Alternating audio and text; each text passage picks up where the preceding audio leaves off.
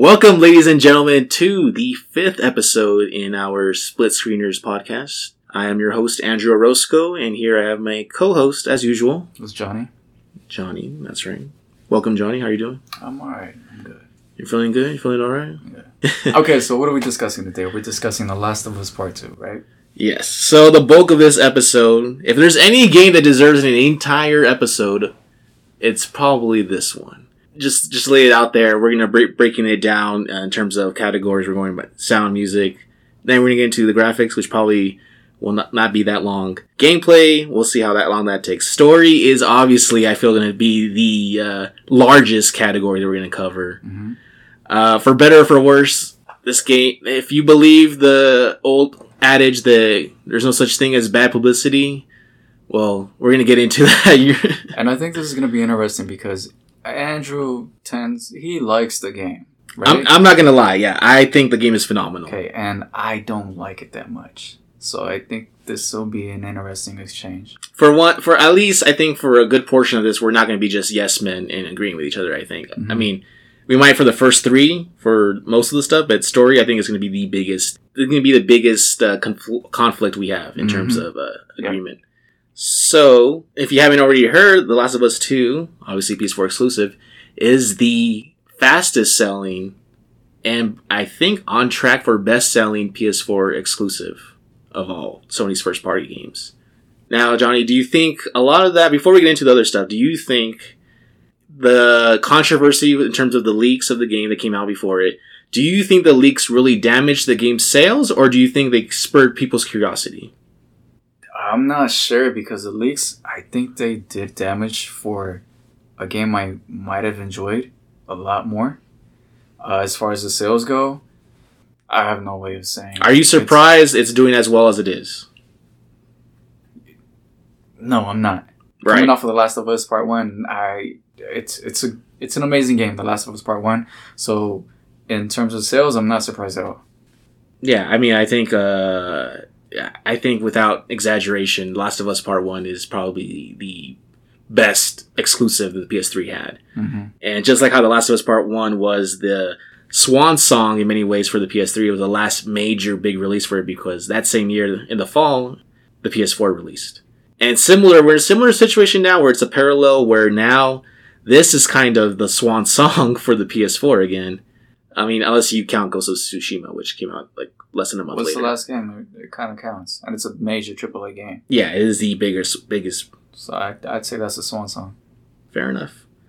All right. So, did you have? It sounded like you were about to say something. Did you want to? Say? No, how do you want to get into this? What do you want to start with? I was just gonna go straight into uh, talking about the sound and the music design. All right, let's go. I remember in the first game the way the clickers sound, the enemies sound, how it's kind of like it's very it, it sends chills down your spine.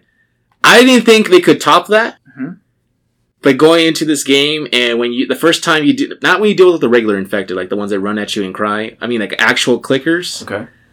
I don't think I've ever, cr- not cringed, but ever felt like so uncomfortable listening to the the uh, the that groaning kind of clicking sound that the clickers make in this game is far more is far more scary, I think, than in the original. I don't feel that way. I Really? No, the sound design is really good for the clickers. It just doesn't scare me like it, it used to because the clickers were more of if they felt like a boss when you would run it run into them in part one. Now you kind of just see the clicker in the background and yeah, it's just not as scary. I, I know I, I think I know what you mean about that, but I'm gonna cover that part in the gameplay part because there's a specific mechanic for Ellie that makes the uh, clickers not seem as much of a threat this time, in my opinion. Okay, but as as far as sound, I think what was scarier is um what are the the guys called though with the robes and all that? With the robes. Yeah, the ones that whistle. Oh, the shoot. What do they call them? The scars, right? Yeah, the scars. No, there's another name for them. Sarah? No, Sarah. Seraphites. Seraphites. There we go. Yeah, the Seraphites. Seraphites uh, with that little whistle thing and the way they communicate. I can't do whistles. but- I feel like it's a little more uh, suspense with those guys. I think that what the what that conveys is that you don't understand what they're saying, Mhm. and not knowing what they're saying when they're whistling, you're not sure. Like, oh shoot, did they find a body that I left behind, or do they know where I am? Are they Mhm. alerted, or is it kind of like, oh, are they relaxed?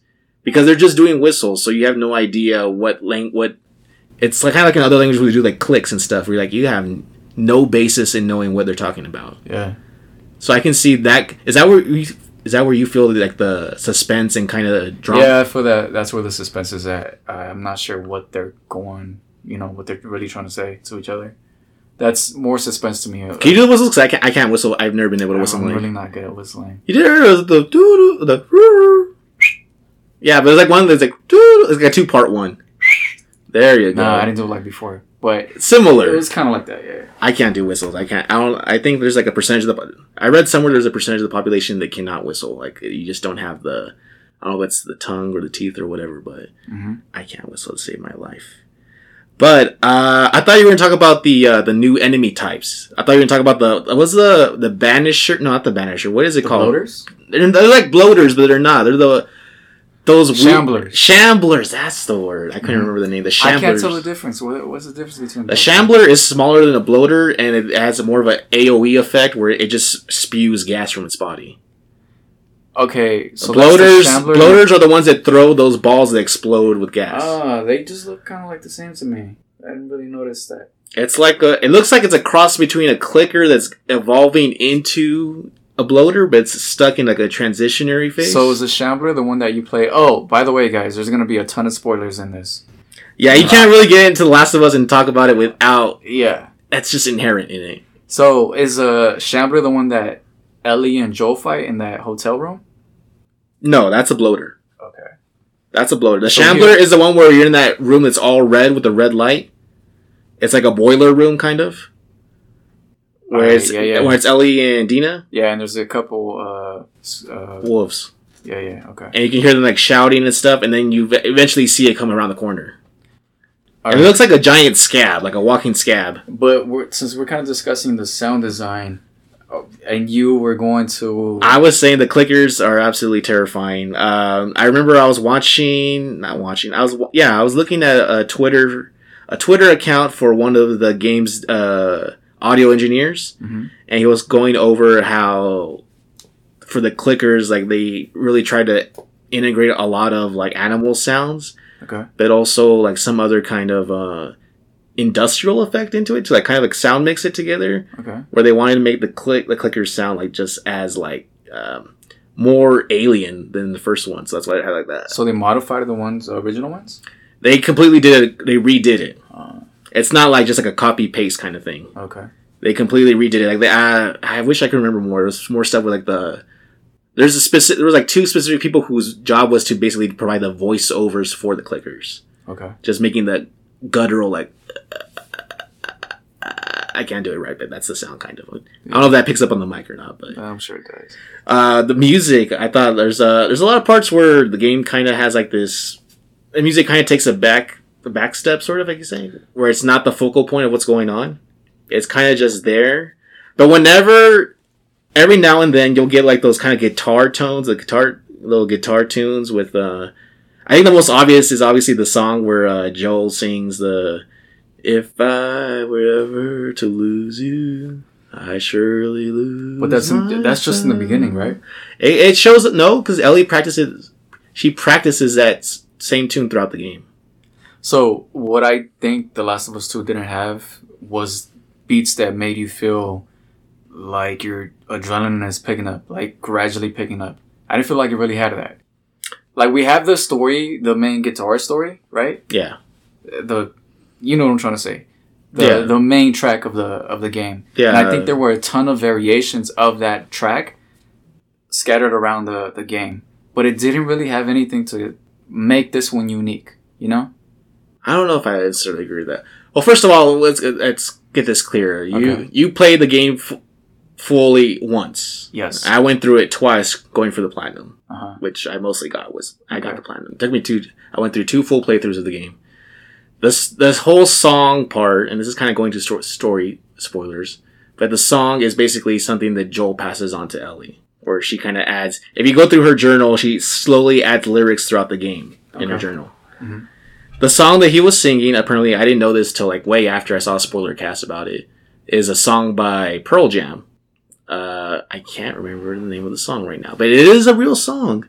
And I don't know. Did you notice the part where halfway through, we're like we're in the hospital, uh, you hear uh, Ice Cube, you hear uh, Are you talking about the track when she had the cassette? Or yeah, you hear that thing was. a good day, a good day, or, was Yeah. it? or today was a good day. Yeah, the ones that stand out was today was a good day, and then when the girl had the the Vita and she was playing, what is it? Uh, Something Miami, Hotline Miami. yeah, Hotline Miami. Yeah, the the, the little pixely, the eight bit kind of tunes. Yeah, but why do I remember those tracks more than like a giant track that was brand new that that give it this freshness? That's a good question, John. Because I think for the most part, when I'm playing the game, there's too much intensity going on for me to really remember. There's no like really memorable tracks other than the main spoken ones with lyrics. Mhm. Like obviously the one we're talking about where Ellie, the, she uh, co- not copies it, but she kind of like inherits that song to finish up with uh, Joel. Mhm. But one of my favorite, by far my favorite moments in the game, and it's and the sad thing is it's actually missable, very easily missable Mhm. if you don't go into this particular area. areas early on where Dina and Ellie are exploring the what I would call the only open world part of the game, Okay. where you know you're lower. Uh, was it? It's uptown uh, Seattle, Yeah. right? Uptown Seattle, Yeah. or is it downtown Seattle? Either point, it's the open area part of Seattle. It's the only open area. The only open area in the entire game, which is weird because I'll, I'll get into that later. The only open part of Seattle where Ellie and Dina they discover they go to the music shop and they discover Ellie finds a guitar yeah, I did go in there. and and you can actually miss this part because there's nothing vital there that you need for progression. Mhm. Ellie starts playing her a hauntingly beautiful rendition of a-ha's "Take on Me." Mhm. and it's very slow and like acoustic the way she plays it and it's honestly my favorite version of that song now it is so so good what did you think about johnny Did- you didn't miss that right No, I saw that. I liked the track. Uh, it's just, am I gonna remember that moment in like seven years? You know, I, oh, definitely i feel like i will that's it's because I it's i don't know how to explain this properly it's i remember this quote about like music is the notes that you don't play right that's a, that's like a phrase i heard okay. what makes music music is the notes that you don't play All right. in this case, in this instance, it's when Ellie's like playing, she's playing the song, and then you can just see the way Dina's just staring at her. Mhm. Like part of it, there's, she has this kind of calm expression, the way she's staring at her, and you can th- fill in what she's thinking in so many different ways. Mhm. Like, is she, like, she could be in awe of Ellie, she could, there's even a part where she kind of like tilts her head, and like, for me, that was like kind of like a sorrow, sorrowful kind of look Okay. I don't know if it's remorse or whatever. She has there's like her face conveys so many emotions, kind of like C-3PO. C-3PO has a constant face, but you you can almost imagine you can overlay any emotion onto his face and it'll still work. So you think like almost a decade from now, when people are think talking about The Last of Us Part Two, that's gonna be one of the scenes that they bring up? I don't know if it's going to be one of the top ones, but for me, it would definitely be. I mean, there's other things in the game that are far more, far more powerful and impactful, obviously. Yeah. But her just being, just being, for a second, just take her being distracted from what's going on, from their mission, from the revenge, from the bloodlust, from all that, to just, That was the beginning though. I know, but just quietly, just to be strumming her guitar and playing that track, uh, it's, uh, I just, on the second playthrough, like I made sure I saw that, I saw that scene again because I, it's, uh, I wish I had the vocabulary to define it and explain it, but it's just, I think, a very, it's a very well, well written or well, uh, well choreographed scene. All right. The funny thing is, I remember I was listening to the this. Uh, I think the, the Kinda Funny they did like a podcast spoiler thing with with Neil Druckmann and um, and then Neil Druckmann explained that they got the rights for that song Mhm. because his co-writer uh, uh, was it Hallie Grossman, right? Yeah. That's her name. Haley, Haley. I'm not sure it's Haley or it's Haley. Haley Grossman. Her best friend is married to one of the band members from a-ha. All right. And that's how they got the rights to that song to use it for the game. Okay. So like that is really dope. I have no idea how they got the Ice Cube one. I don't know if they went through uh, whoever Ice Cube is signed with to get that. Yeah. But, you know, it's a good day. Which by the way, when I heard that, I was like, oh, like, like that felt weird. It was like most. It was kind of immer- immersion breaking for me. I liked it because it was out of place, and it's so brief. You're like, oh, it's cool. It's like, oh, that's right. This is this world is anchored in supposed to be like anchored in reality. Yeah. It kind of took me out of it for a second though. But I think that mostly covers you know sound and music. I I I'm trying to remember the infected. They just it's just mostly the clickers. None of the mm-hmm. other infected really in- impressed me. Were the were the ones the ones that don't make sound, the ones that kind of just stare at you? Were they in the first one? Because I don't remember. Stalkers. Yeah, the stalkers. Were they in the first game? I think I saw that the stalkers were in a, a very small portion of the first one. Because I don't. That was one of the things. I'm gonna get into that actually later. I'll say that for the gameplay part. But that was one of the things that kind of threw me off. Is like like they're not showing up on my when I listen. And I'm like, oh boy. I didn't use the listen at all. And it was weird. It's like I could hear them, but Ellie couldn't hear them. Like I could hear the sounds clearly, but it, they weren't making audible enough sounds for it to be picked up on the listening mode, Mm-hmm. which was really weird to me. But anyways, that's a whole different thing. Uh, basically, that's about it for in terms of nothing really stuck out to me. The music. There's a early on when at the very beginning of the game when you first get control of Joel, you know, when you're going through the plains and the forest with uh, Tommy. Yeah. There's a nice like, guitar riff that's being played the whole time you're going through that. I Didn't notice that. Okay. Uh, I noticed it more on the second time. The first time, not so much because I was distracted by the graphics. Yeah. But the second time, I noticed there's more kind of like this. I don't know if it's like a tune, some kind of riff that's going on. I I, I noticed it much more the second time, and I kind of dug that. Going into the graphics, that opening shot once you get control of Tommy, uh, I'm sorry, of Joel, and you ride out from the house from the garage, and you go through the forest, and then you come out to that open field, like right above the town, right above. Uh, Mhm. but that ta- that Colorado town, and then you see like the wheatgrass kind of like the blowing in the wind, like you see that ripple. You see that sun sh- that sun- sunset, Mhm. and you just see that. It's like I think before that you even see the sunlight poking through the trees first, right? Yeah. And you kind of get like, oh, like oh, this looks beautiful. I, I think we're gonna end up referencing referencing the leaks pretty often because, for example, that shot that you're talking about, the first opening scene, and you get to play with Joel.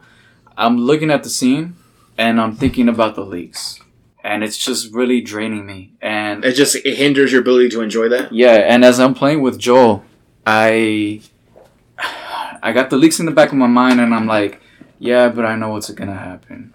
And I'm just riding with Joel, and I'm like, but this place is so beautiful, and I finally get to play with Joel. Like I finally got him. Like he's my character right now. He's my guy.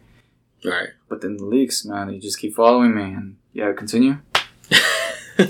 And no, I get it too. I think I think that was kind of the back. I had Well, you didn't really see. I didn't see it. I just knew from what I heard what was going to come, what was happening. I didn't know where in the story it was going to happen, Mhm. but I just knew like, oh, like that's coming. But I'm like, I try not to think about it too much. I try to be in the moment. Uh-huh. Seeing those, uh, the part not long after that, uh, there's a part where Ellie is with Dina, and they're going through. I guess it kind of goes into the sound. Whenever they're in snow, if you've ever stepped in snow in real life, that crunch Yeah. in the game of the the boots crunching to the snow, Mhm. a hundred percent authentic. If you've ever stepped in actual snow, that Yeah. that's a lo- a lot of games can't really nail the snow sound. Sounds more like a shuffle, like a soft, like. tss, tss, Mhm. I, I know my sound effects aren't that great, but what I'm trying to No, say is it's distinct enough to. you can tell it's like snow that hasn't has been there for a while and it's already kind of hardened. It's not soft anymore, and then you get that that nice, satisfying like crunch sound when you're just taking a step. Uh huh.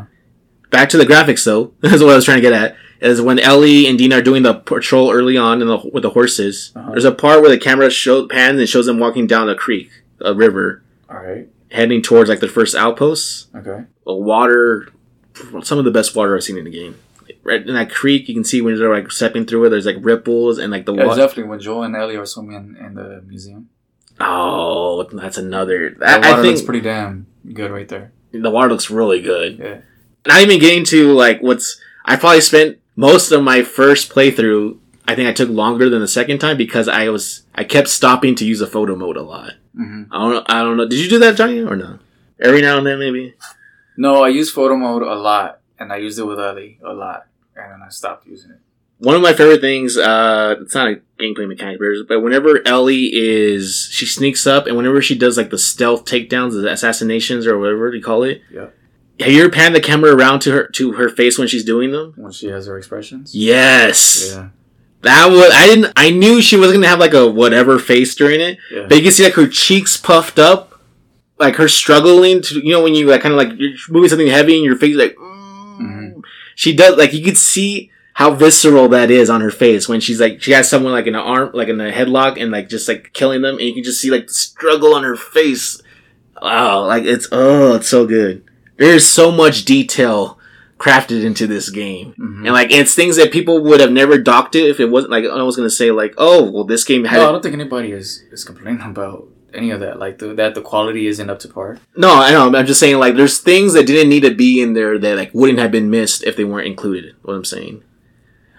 Yeah, I want to say that, but because it's Naughty Dog, it's just like, okay, how are they going to step it up? Every game they put out, it's like, how are they going to step it up? If they keep it the same, okay, cool, like whatever. But you always expect for more from Naughty Dog. Are you saying like they can't just get by with doing keeping things the same? Yeah, I guess that. Oh, that's a little unfair. I mean, I get what you're saying. I, I absolutely agree. and it's a compliment. No, yeah, yeah, yeah. It's like it's like we know you can do better because you've shown us you can do better. Mhm. Like, I get that.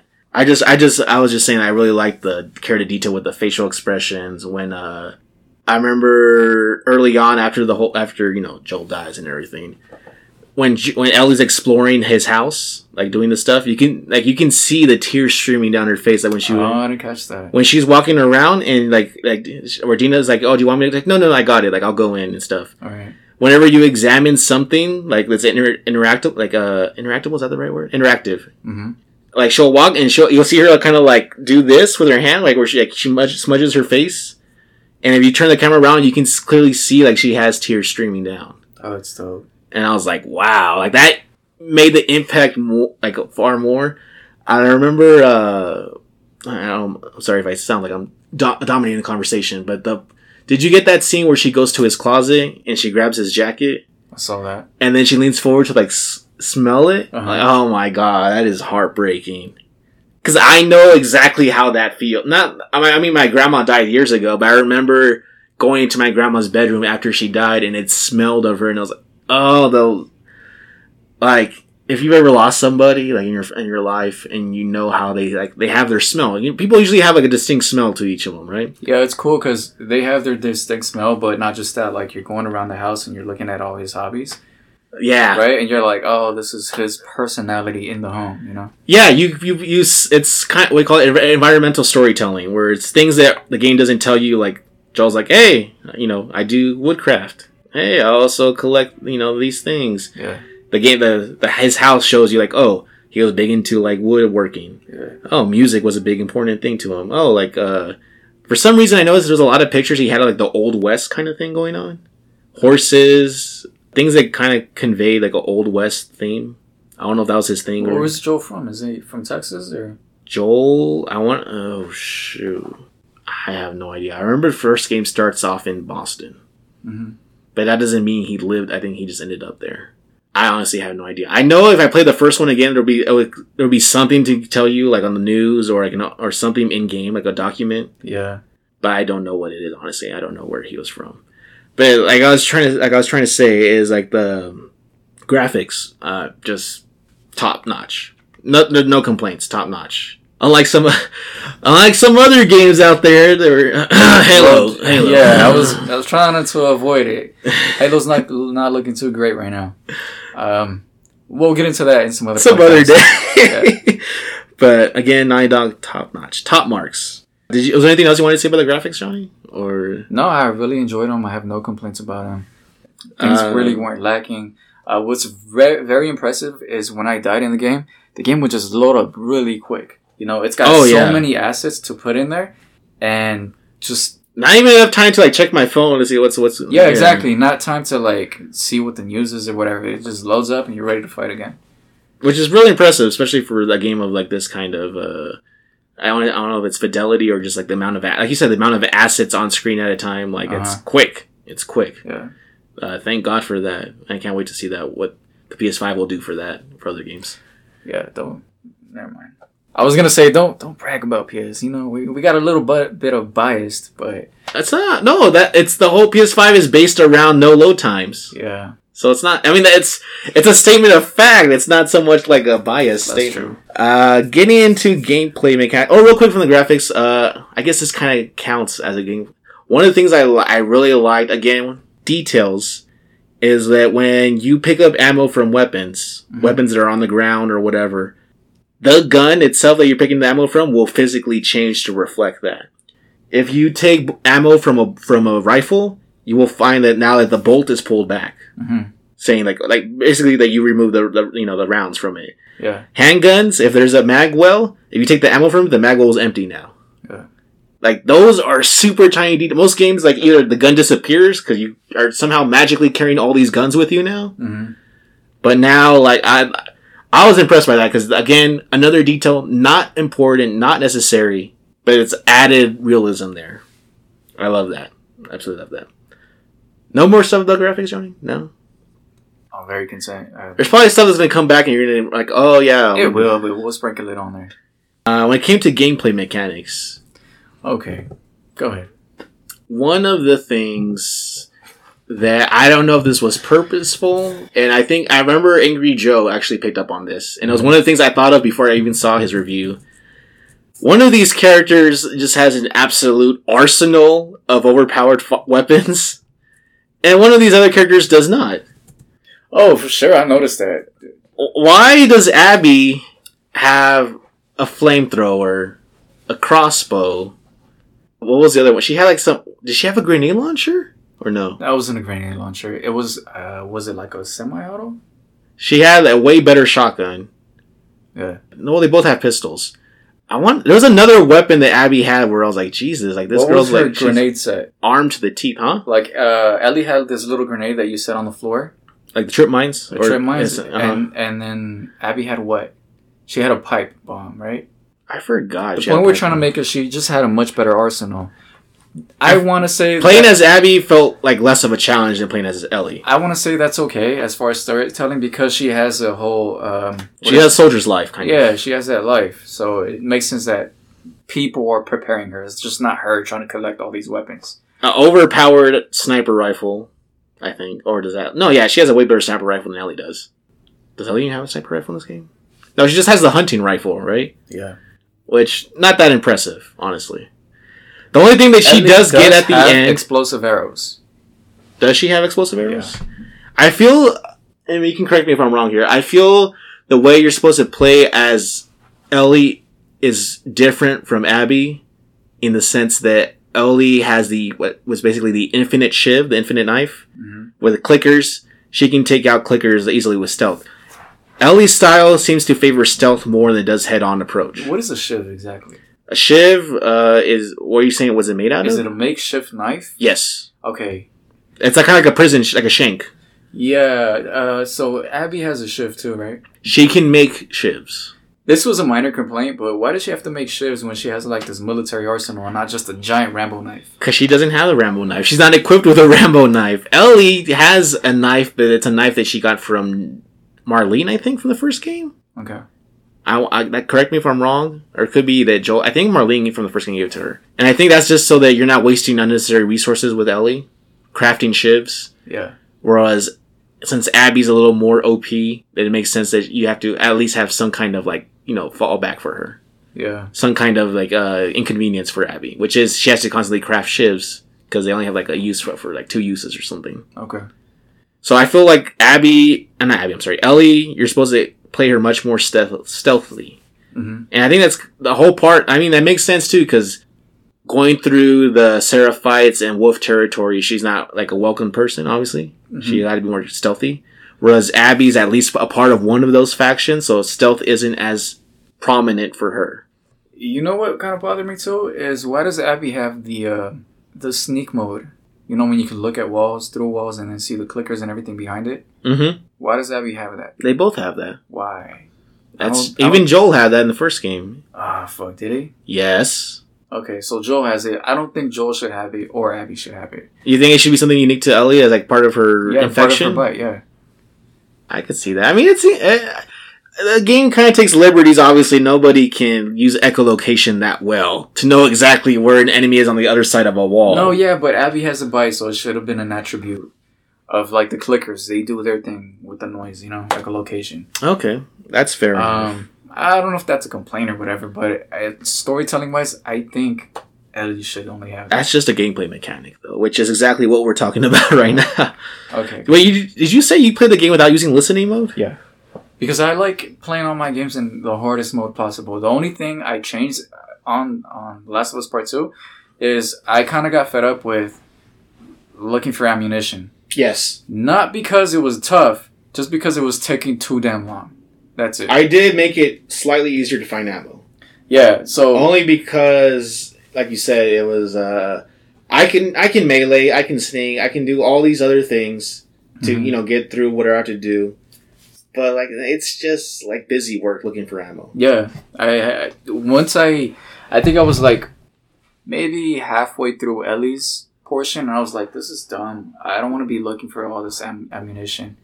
Like I could sneak and everything, but it just got to a point where I'm just not having fun with the gameplay. So once I added the ammunition, I could just unload on zombies if I wanted. I could. I still had to ration, but that was kind of a gripe for me. One of the things I found satisfying that I did enjoy as Abby is I'm not sure it's because she's more muscular, but I found it more fun to do like the physical like fighting against the Like the head stomping. the head stopping, the just the punching, just the. I think she's does she do a suplex? I think she suplexes too, right? I've seen it in a tr- in a gameplay. I seen her do like suplexes. I got I. It's when you play in as Abby, you really do feel like more powerful than if you're playing as Ellie. I find Mm-hmm. like it's. We're gonna get into that a little more with the story, with the story issues, but I think the- after this we should get into level design. Okay, for sure, for sure. One of the well, yeah, including that, we're talking about like, the mechanics of the gameplay. Is uh, I peeked at your sheet earlier where you one of your gripes was puzzles or lack therefore of, Uh-huh. of puzzles. It's something that they, they Naughty Dog was putting emphasis on, but there really wasn't any puzzle. There was there just- any puzzles in the first game other than push this box around to get up on this roof? It felt more like puzzles, like the puzzle where you have to get the pallet, and then I think you have to find the palette. Oh, and then 'cause she can't swim. Ellie. Yeah, but it's stuff you have to discover. Yeah, there's some things that I for this one. One of the things that stood out to me was you constantly need to find dumpsters to move around to reach certain locations. It was always a dumpster for some reason with wheels. You got to move it to say like a balcony. I noticed it more on my second playthrough because there's a lot of missable things that require dumpsters that you don't know about in the first playthrough. Okay. You use a dumpster. You use the dumpsters way more if you're looking for like all the missables in the game, the collectibles. So, did it bother you? You're saying that it was too convenient? No, it didn't bother me. I it was necessary because like the collectibles are for the trophies. They're- You don't need the collectibles; they don't really add much to the game. Other my favorite collectibles though. Let's talk about those cards. Those cards really cool. I really like the trading card aspect of the game. Okay, What did you think about that, Johnny? What do you think about the Doctor Uckmann card? I didn't focus too much on them. I was like, oh, it's nice they have this extra little lore on them. uh huh. It's entertaining, but I didn't really pay attention. Those were so much. much fun. You didn't enjoy that? I love finding new cards and turning them around to read like the bio of the character or whatever. Like I thought that was really cool. It's like it's like a kind of like a mini Marvel cinematic universe within The Last of Us. Yeah. Like I liked finding like the new cards, finding out their powers, what they do, like the bios. Like that's really cool. I hope I, I don't know if they ever in the future will expand on that, but I really hope they do more with those cards. Like or come up with like some kind of like a side spin-off game involving that. The story that was being crafted, this little side story that with, Yeah. if you put all these card bios together, like this is it's like it's kind of like Avengers meets X Men. I'm like this kind of seems cool. I want. It seems like a lot a waste of resources to not go further with that somewhere in the future. Okay, so a lot of Ellie's portion of it, I had a really hard time enjoying it. Not because of Ellie, I love Ellie, I love Joel, but because since I already knew the leaks, I constantly was thinking like, okay, shit, I gotta play with Gab- Abby, and it's gonna be for ten hours, and I felt like I, I had this feeling behind me like I gotta get through this, I gotta get through this because I have to get over the the Abby part. I'm gonna get to it and I'll spend ten hours, and this game is gonna end up being like forty hours. So I had a hard time enjoying Ellie because of that. Just stopping by and enjoying the environments and all the little pieces of lore. I was like, okay, read, read, read, whatever, collect, collect, collect, and it was just very frus- a frustrating feeling. did you read most of the documents you came across or no? Not all that stuff. Really? Mm-mm. Oh, there's so much great like environmental side story, st- sort side storytelling there. The lore that I enjoyed the most was the documents you find in the hospital. When it's when the doctors are talking about Oh, like how it's ground zero, basically. yeah, I love that scene. that was good stuff. when And you can tell like it was building up to something like, oh shoot, like what's going on? Yeah, that's when I really felt a build up. A lot of the scenes where I'm just like I'm constantly walking. What is this? What's the lore? Like, tell me the environmental story. And I wasn't getting that. But when I got to the hospital, I I started reading documents and I'm looking at these soldiers on the ground, and they're like. Well, we keep pushing soldiers in and they're just not coming back. I don't understand why they keep doing this. There's like some shit down there, and, And this is this is during the initial uh, outbreak of the, Yeah. before the game. So it's like, oh, and then you get down to like the doctors and i think i was reading portions with the doctors that saying like well these are kind of the symptoms and these fucking people are going crazy and i don't know what's It's like we locked them down below in this ward, and, yeah and no one can get to that room now. Like, yeah and that that build up like when you climb down when you leave uh what's her name the, the black girl the chick um was it Nora? nora when you leave nora and she's like well you got to get these tools whatever don't get me caught whatever like as soon as you leave her The antibiotics, I think it was. Yeah, as soon as you leave her and you get down to the hospital, it starts really getting really interesting. But I, That whole section gave me anxiety. but see that okay, we'll, we'll get into that because we're still trying to stick with the gameplay portion of this. We'll get back into that. That's still that's still kind of part of it. But okay, go ahead. Yeah, well, I wanted to get to this part before I forget it that I think is super critical to gameplay that there just wasn't enough of, of and that was uh, enemy versus enemy. So when the clickers, you would throw a bottle Mm-hmm. and then the clickers would rush over there and they start fighting each other and shooting. That was amazing. Like when I was in the underground, I think there was only two instances where that happens. that's what was annoying. I got It was cool. three. I think sometimes l- less is more in that. but three times in a like thirty-five hour game, no, dude. And the and the scene only lasts like twenty minutes. Nah. Okay, okay, that's fair. I mean, I, think like if they had done too much of that, that would have been too easy. But I mean, how many instances is there going to be where the clickers and enemies are in the same area, like naturally?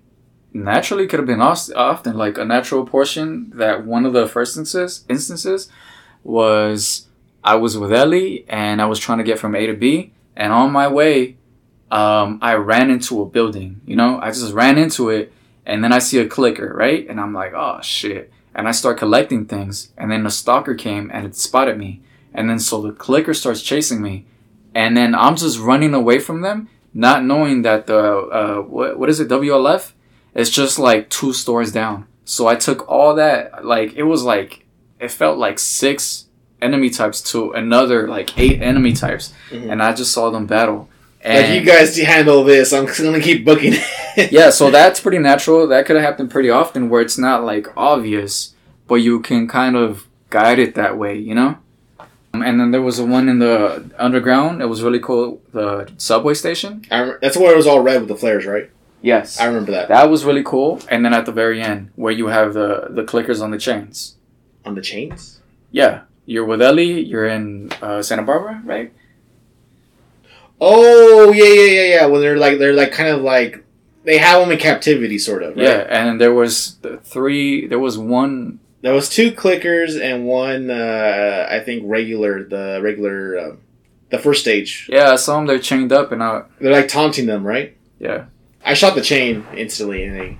yeah. I was like, oh, that's really cool, but there was too much talk of that in in the promote promotional. Really, then- yeah, I don't even remember them mentioning that stuff. there was talk of that. And That's then- probably why you're more disappointed with that than I am, because I don't even remember them talking about that. Yeah, I thought from the promotional material about the wolves and the scars, I thought like like scraps between them were going to happen more often throughout the game rather than just at the end I got. when they finally invade the island and then they have that all out war. I thought there was going to be more instances throughout earlier in the game where like the wolves would just come across Seraphites. Did you read more about the lore as far as the Seraphites go? Because I love the Seraphites. I wish they had. I feel I don't know if the Seraphites were always there in the story, but it, they felt to me as more of an afterthought because I felt like we learned more about the wolves than we learned about the Seraphites, Mhm. and I felt like man, I wish I knew more. Who was this person, this mother character, this Yeah, who is like this saint or whatever person they worship? Like the game kind of like sprinkles a few like tidbits here and there, but there's not there's no like solid like this is who she was, this is why she's so popular. You just get the they just they kind of as a mess, see her as like a messianic figure, but there's no like. I think I remember there's a part where you're playing as Abby and you're with Lev, I think it's when you're climbing the the the, the big skyscraper building Mhm. where she asks like, oh, like you know, like what's so great about this? The what do they call her? The pro- prophet or the mother or something? Do you remember what they call her? I remember that portion. Go ahead. But she's like, oh, like she left these like she left these scriptures behind, and like, oh, like which part like is about, talks about you guys like killing and stuff. She's like, it's like, oh no, that we didn't when she was alive, we didn't do that. Like Yeah. she had like writings that she had, and after she died, they got twisted and used for other purposes. I like that part. That part is I like. saw some of that. I love seeing the murals on her, and it's like a total mystery. Like, what's going on with this person? Yeah, I remember the first time you see that super early on, you, where I think Ellie kind of comments like, "Oh, something about feel her love." I think that's what the mural was. hmm And then Ellie's like, "Fear her love, feel her love." Like, okay, like whatever. And like, like always on the first playthrough, you don't get it. Like, you don't see like, okay, that's like something random. But then later on, you're like, oh, it has to do with this faction. So since we're kind of on this, I know this is a story, but I'll, it's a quick comment. I feel like there's just too much going on that I want to learn about, but there's it's like we have Abby's story, we have Ellie's story, and then we have the Seraphites, we have the WLF, we have the the Rattlers, we have all these factions going on, and it makes me wonder like. I know we couldn't get enough lore because the game is already giant. Did you even mention like the fireflies at the end or no? Oh, and then the Fireflies too.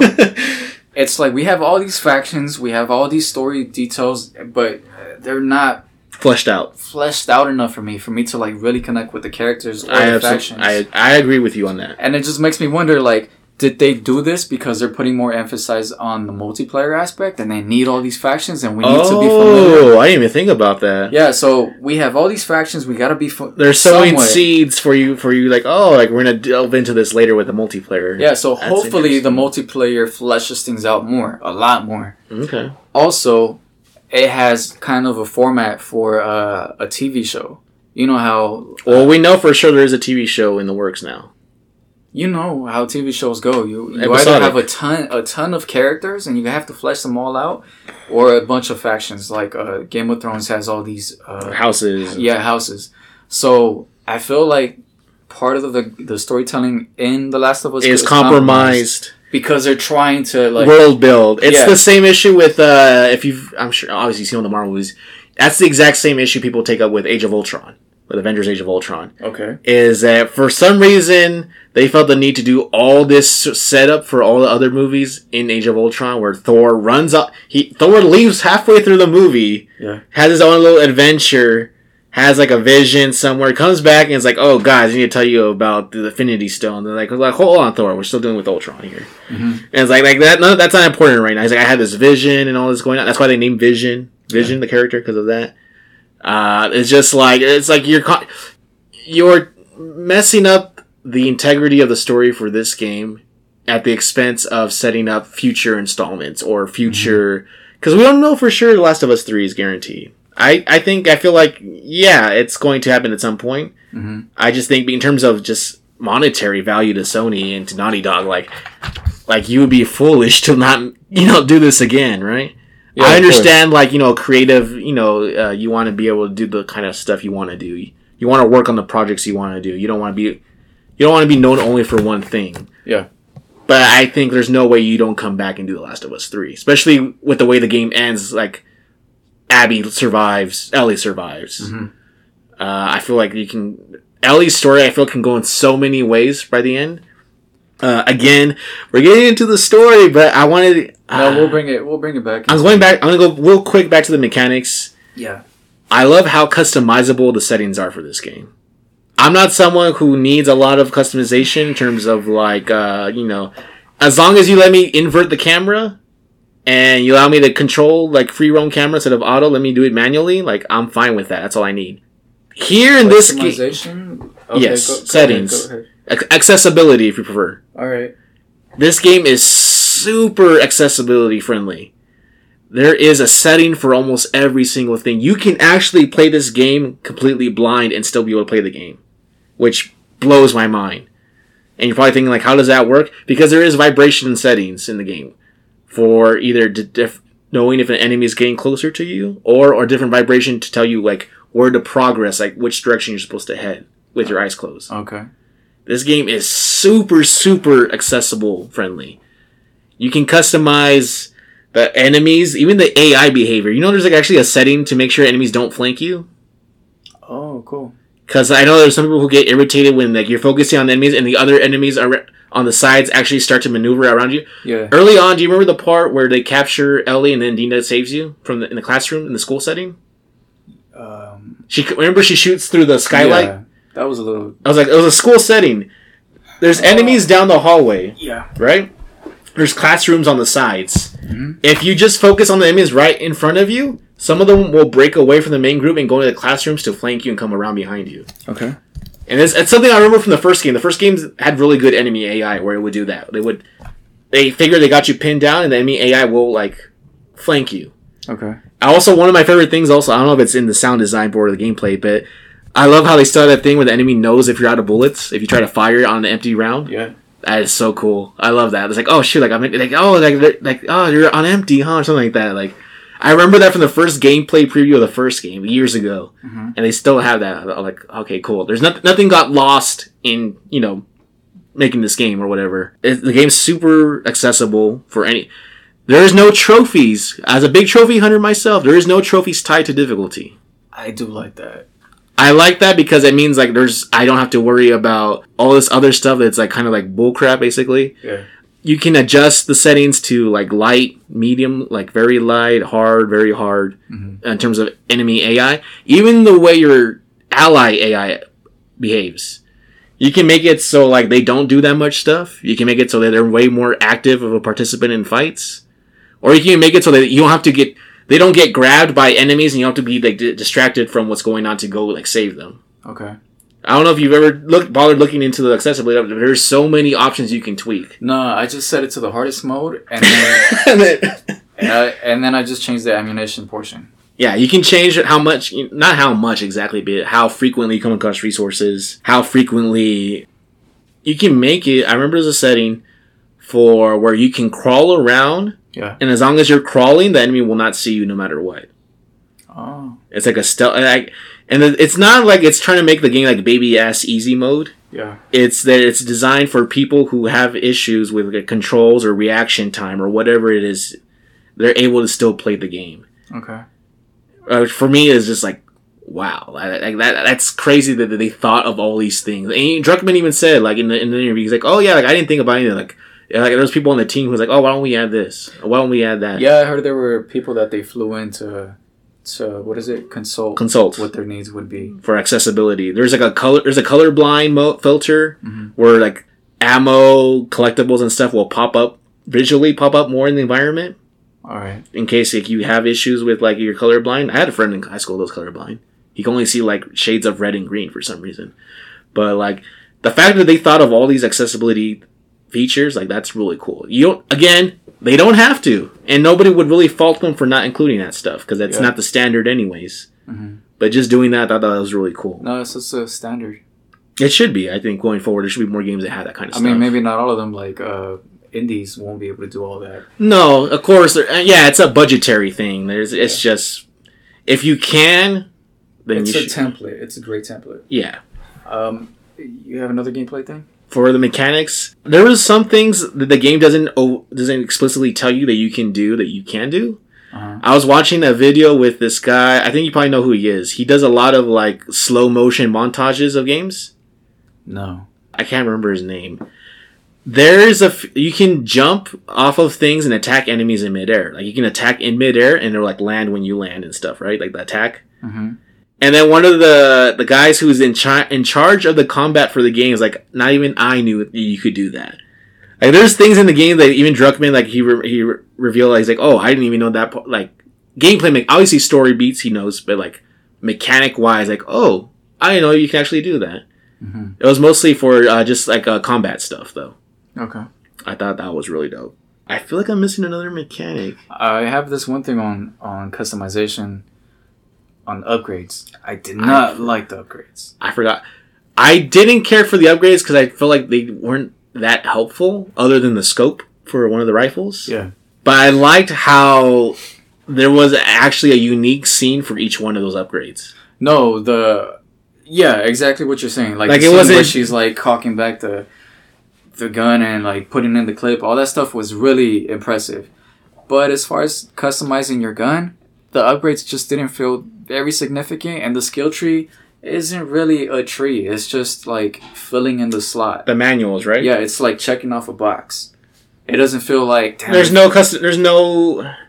There's no like I want to build this character towards this kind of like path. Yeah, Right? yeah. Like no matter what you do, every the player is gonna play pretty much the same way. I think most people are gonna be like, when I'm, when I'm with Ellie, I have to go stealth. You know, Yeah. I, I can't customize Ellie. Like you know what, she's gonna be Rambo on this. Well, I do think she has a specific branch. I think it's like Spec Ops or something. That's what the name of the manual that she gets, where it's like this is all like stealth based power ups, basically. Yeah, I just didn't feel it was like because again they. I know they have to promote what's in the game, but I feel like it just wasn't enough customization to where it feels different and unique to to your playstyle. You know. Yeah, this isn't like a this isn't like an open world RPG where you can have character builds like you know like oh I want to make like a stealthy assassin or oh, make like a tanky you know fighter. That's not what this game is. I think what would have been kind of nice is more uh, aesthetic options like, hey, we got some fucking spray cans. Do you want to spray your AK a certain color and it'll look cool as you play and, and it's in your back? Just little details like that. Just I don't know just why like- I feel like that wouldn't fit into no, the game's aesthetic. I'm just I'm just kind of reaching like what else could because I'm a Okay. sucker for customization. yeah, yeah, yeah. And when I customize something heavily, I get more invested into the game. I don't want to sound like I'm apologizing or overly defending the game, but I just don't feel like that would fit. And I- it just seems weird to me. Like, I well, you know what? Actually, I could see for for Ellie, I could see that making sense because the game shows that us that Ellie is interested in art Yeah. because she does do her sketches, her drawings, and her journal and stuff. Maybe for Ellie, it would make sense like if she could put stick. No, I mean not stickers, but like. I could see like some kind of like uh, aesthetic, whether it's like the moth aesthetic she Yeah, has. Yeah, maybe she has something hanging from a gun. like, a charm or a charm, something. Yeah, charms. Okay, yeah, you know, you kind of turned me around on this. That that makes sense for Ellie at least. Yeah, and then maybe uh, Abby's side has like a different type of scope. Like camos. yeah, maybe. yeah, it could be like a camo, like solid colors, but she has like different stocks. You know, I think that kind of would. It, it would. You know what? I'm starting to turn around on this. That would add a little more kind of. uh I'm not sure if replay value is the right word, but it would add a little, a little something extra to flesh out the world. I think. and also right. like the You're right. game play itself. I don't think there was enough innovation for such a massive game where like they're pushing everything to its limit. The gameplay just feels. It's. I love that it feels like the original one, right? Mhm. It should feel like that, but I don't feel like we're getting enough mechanics where, like in um, Horizon Zero Dawn, you have that mechanic where you you shoot something and you can put an enemy type versus another enemy type, which is what The Last of Us did. But to me, not to that extent. not to that extent. Yeah. Uh, But I, they didn't really have anything that's like, fuck, we, we didn't think about this one, you know? Like, Uncharted added the rope, you know? Okay. The last of Us just didn't have enough. Last of Us Two added a rope. Yeah. Which, by is the great. way, they should have added it. super cool. Yeah, it's really cool. Because it, it actually applies like real world physics. Like, oh, now I remember that's what it was. One of the uh, Druckmann didn't realize that the rope could be used like in a certain way to like. Uh, I guess there was more than one way to access a certain part of like a a area or something, Uh-huh. And that the rope could actually be used for that as well. That they hadn't planned for it to be used that same way. So there's like two different ways to access like this specific area. Okay, see there. Since we're talking about the rope, why didn't they push that a little further and be like, you're carrying the rope, and now you can do like these traps with the rope or something, you know? I get what you're saying. I think that wouldn't be really. I feel like that would kind of slow down the pace of the game, setting up traps. Really? Other than the like the motion sensor bombs that she has, setting up traps. I feel like that would slow down the game. The game has, first of all, by the way, has several pacing issues. I felt. I'm thinking about this stuff like on the spot. You know, like if Naughty Dog fleshed out like one of these ideas, they could turn it into like something pretty dope. Like, like what if more of a gameplay mechanic? Yeah, like what if the rope what if there were portions of the scene that you saw that you connect the rope to something and then once they hit the rope, something falls on them, you know? Shit like that. There was a part early on that's similar like that where you avoid tripwire bombs. Do you remember that? Yeah. and you could kind of make it so enemies can head towards them and they would kill themselves. It's a very short part of the game that has it, I didn't really recall seeing enemies with uh. The side first time you're introduced to that tripwire bomb, there's like a clicker that runs out of a store yeah, and it runs towards you, and it expl- gets split in half as it explodes on the tripwire. yeah, There's a few more tripwires in that area where there's uh, infected, where you can if you just go up and shoot them, you can do that, or you can kind of bait them towards certain directions where the tripwires are, and they'll take care of them. okay, That's but it's only a very short section of the game. It's probably like a ten minute section of the game that has that. all right. Do you remember the part I'm talking about though, where the clicker comes out running? I didn't. I didn't do that. I remember that because that's how they introduced. Because it's it to the- scripted. Yeah. Yeah. Okay. There was one more mechanic I remember I did want to get into. I don't know if you would consider this part of like the like you said the level design maybe. Uh-huh. Shoot, I already forgot what it was because you were. I was listening, I was so into what you were talking about. I forgot what I. I lost my train of thought. Oh, because you didn't use this mechanic, you probably didn't notice it. But the listening mode Mhm. in this game is far less useful than it is in the first game. Okay. And the reason I say that is because there's a lot of interactions in the game that are supposed to be like jump scares. Yeah. That the first game doesn't really do jump scares. Yeah. This game, I can think of at least three different instances where the game like kind of goes for cheap jump scares. Okay. Where like I'm listening in the other room, there's no enemies coming up. I want to go in there. Oh, there is a click. Like, well, why didn't they show up when I was listening? And it's like obviously the game's hiding it so you can be scared when they do the jump Yeah, it's scares. scripted. Yeah. But it felt like very cheap. I'm like, why even have this listening mode if half of the time it's useless?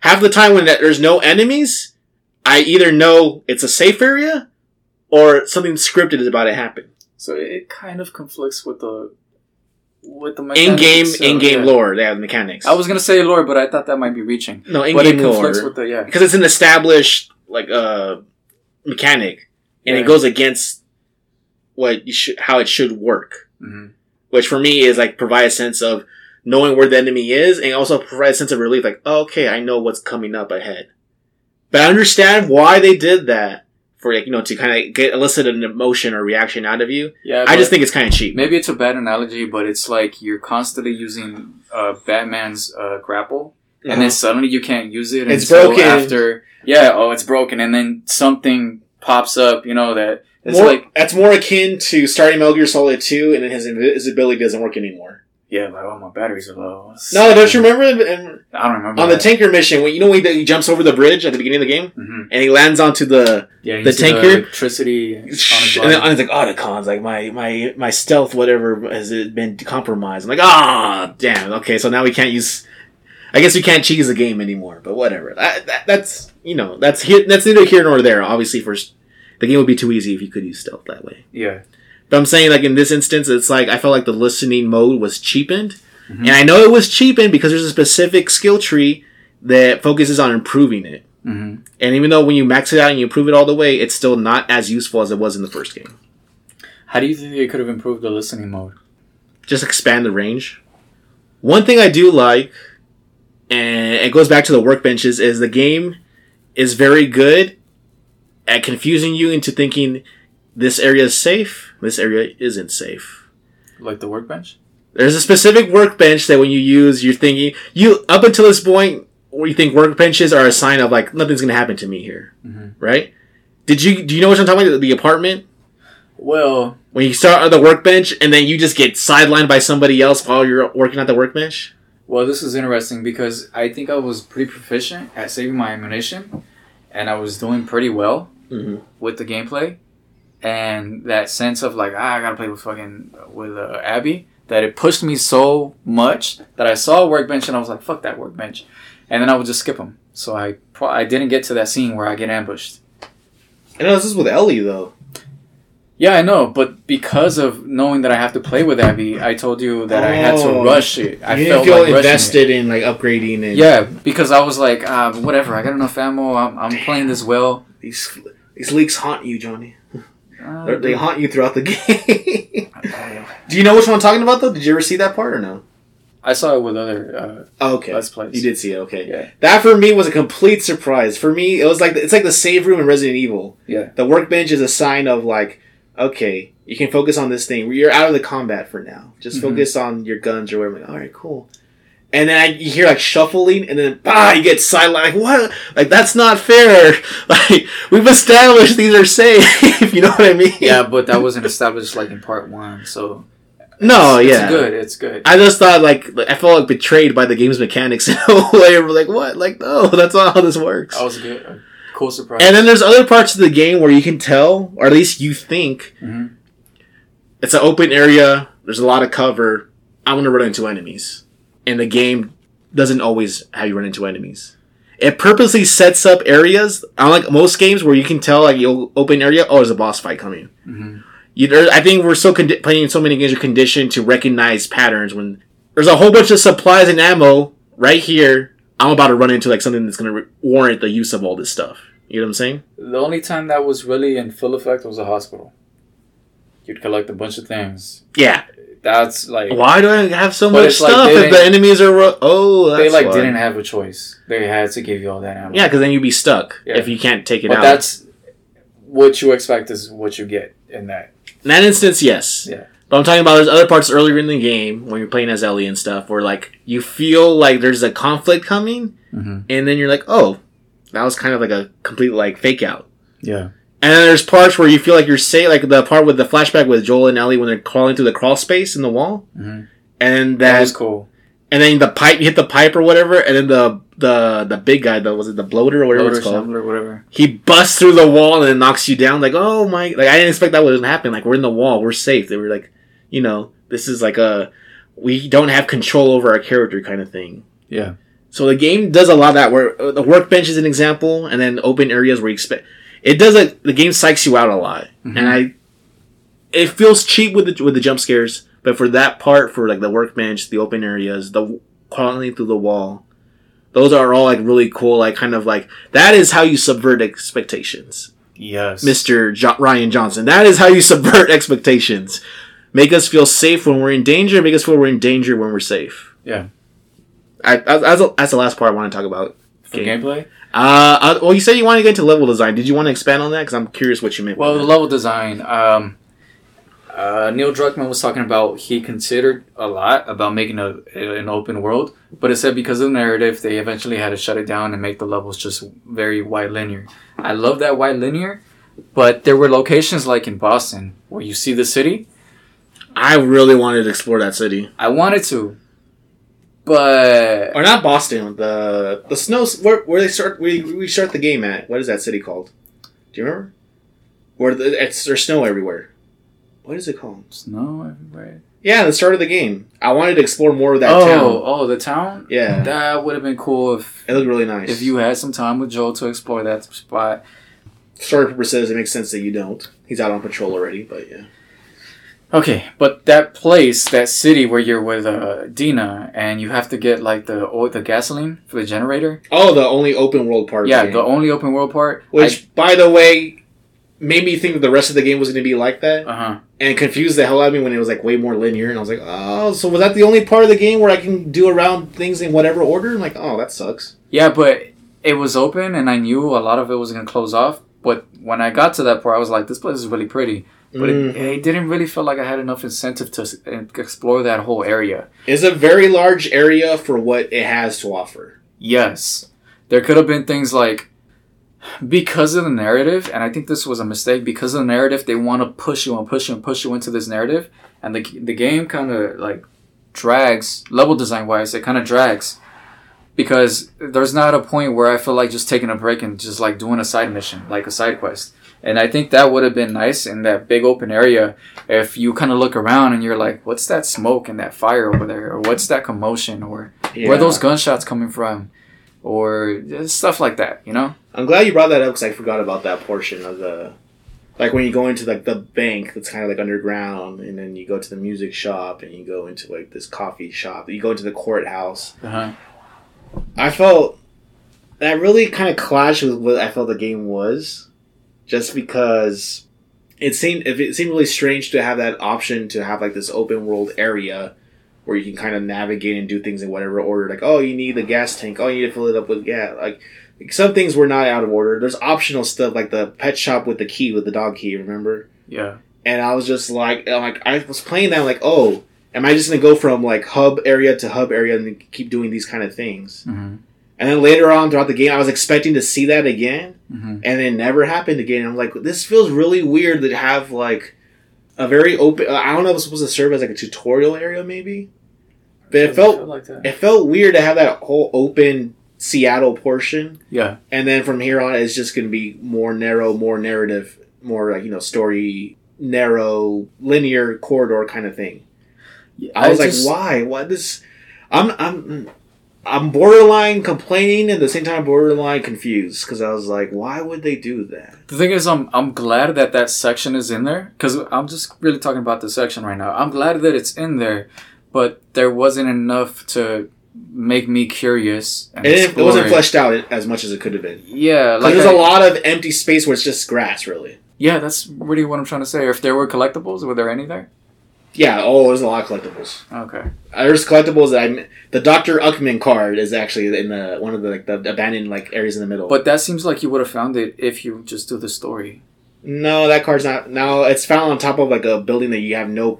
There's no story or like gameplay mechanic reason for you to go to that building. Okay. I was just like, this is this is strange. I was like, oh cool. I thought the game was gonna be more open than the first one because you kind of get that a little bit too in the a little early on where like Dina and you are riding around in the snow like doing your patrol thing. hmm There's like a part where you can wander around and explore for a little bit. Yeah. And I thought like, okay, this game's gonna be like a lot more exploration. There's gonna be way more stuff to loot, more stuff to find. Yeah, there was a lot of I re- emphasis on exploration, and it wasn't the what I expected. The portion at the end of the game where you're on the island, the forest island of the Seraphites, Yeah. I wish that was a little bit longer because I would have loved to have explored that island more in depth. Yeah. So when they say exploration, it's not like they should have had what I expected, but it's like when they say exploration, exactly what are you offering me as far as exploration goes? Are you offering me like side quests, or are you offering me just open areas where I just find these little things? I think probably more the little things. Yeah. Although the bank part is not necessary for progression, I like that's I think that's one of the more fun parts where you find that you go into the vault, and then you find like the shotgun for Ellie. But then you also find like the, the Drake's ring from Uncharted. Did you remember that part? I missed that. In one of like the one of the those what do you call it? Those like those boxes they have in the bank. The not collection boxes. Those like lock bo- lock boxes. Okay. You can find Drake's ring, the sick Pars Magnus, whatever the sick Parv is, the uh, greatness from small place or whatever it's called. The you know the ring, right? I don't remember the ring. You can find that. Yeah, you, they have Drake's ring in there. I thought that was kind of cool. It's a trophy actually to get it to find it because it's very it's very missable. hmm And I found it because I was looking for like resources and stuff. So I thought that was cool. I think that's everything for. I think that's all. You pretty much summed up your store, your level design part, right? I like the rope Yes. mechanics. I like the There- pulling the the let the cables to, to power up like the other terminals and stuff. Yeah. I thought that was cool. I wish they had more of that. I really liked everything involving using the environment to figure out the combinations for the safes. Like That's nice. Yeah. one of the early ones was like, oh, like if you read like the any of the documents, like one of the first safes you can come across, like the got there's a document next to it, it's like, oh, like the combination is the is oh my boy's employee the, my boy's uh employee of the month thing. Mhm. So then if you go over to like the employee of the month, you see like, well, which one is this? boy? Oh, there's a dog. a dog was employee of the month one time, Yeah. And then you can see the date. It's a six digit code. Like, oh, you can go and then unlock it. And like that's cool. Some other ones are a little more obscure. I think uh, anything involving the gate codes when you're putting in the gate codes, you remember the with the numbers and stuff. I thought that was kind of cool how it doesn't straight up. T- it's not like something that's automatically done for you. You actually have like pay attention, like flip over the codes Yeah. and like, oh, what this is gate two. Like, okay, this is. I like I like some of that. I heard some people complain like that. They feel like that should have been automated. I don't. think uh, Oh, that's a minor thing though. it's not a big deal. I could see that being automated. Just like there's some games where like once you learn a code in the game, like that's it. Your character knows it, right? Okay. And then there's some games like Resident Evil where you have to write some of this stuff down. yeah. I kind of like that. I like the more kind of like, oh shoot, like what was the number again? Like I, that's for me, that's kind of fun. It's like problem solving in a way. How do you feel about? Because the level design, what they do have is amazing. Like the big old stadium. Imagine that in multiplayer, when you play as Abby. Okay, That's pretty. that is cool. That's badass. Yeah. Um. I like. What do you think? You having worked at Home Depot, what'd you think about like that Home Depot like level area as Abby, where you start off in the warehouse part, and you move to like the outdoor gardening area? Was like was, it- was that for you? Like, oh yeah, I remember this kind that? of I don't remember that in the game. very early on when you first Playing with Abby. yeah when you're playing as Abby when you have your friends with you, the pre- pregnant chick. Uh, the Hispa- the Mexican guy with you. Man, you just mentioned the, the pregnant I- chick. You shouldn't have talked about it because story, whatever. We're gonna get there, but Uh. that's one of the things. Like one of the, I love that that part of this of the game where you're in that Home Depot like Lowe's wannabe store. I just like that as an environment because it reminds me of like the one of the Call of Duty maps where you're inside of a giant mega store. Uh, something about the graphics. I think this game really needs to be HDR. Like you really have to play this in HDR because it's just so great, dude. The game look looks absolutely amazing, and that's the fact that one, I'm not, I don't have a PS4 Pro, hmm and there's an option I think for I think, or maybe it's Ghost of Tsushima. One of these has an option for graphical settings involving PS4 Pro support. hmm And the other thing is my TV is an old school 1080p. It is not 4K. Okay. So I can only imagine playing this game with HDR enabled 4K PS4 Pro settings. I bet you the game looks even more crazy. Mhm. I wish I, I wish I had those. I don't have that kind of money, but I wish I could see how that game would look under under, under those uh, uh, specifications. Okay, well, that's all I got for uh, gameplay.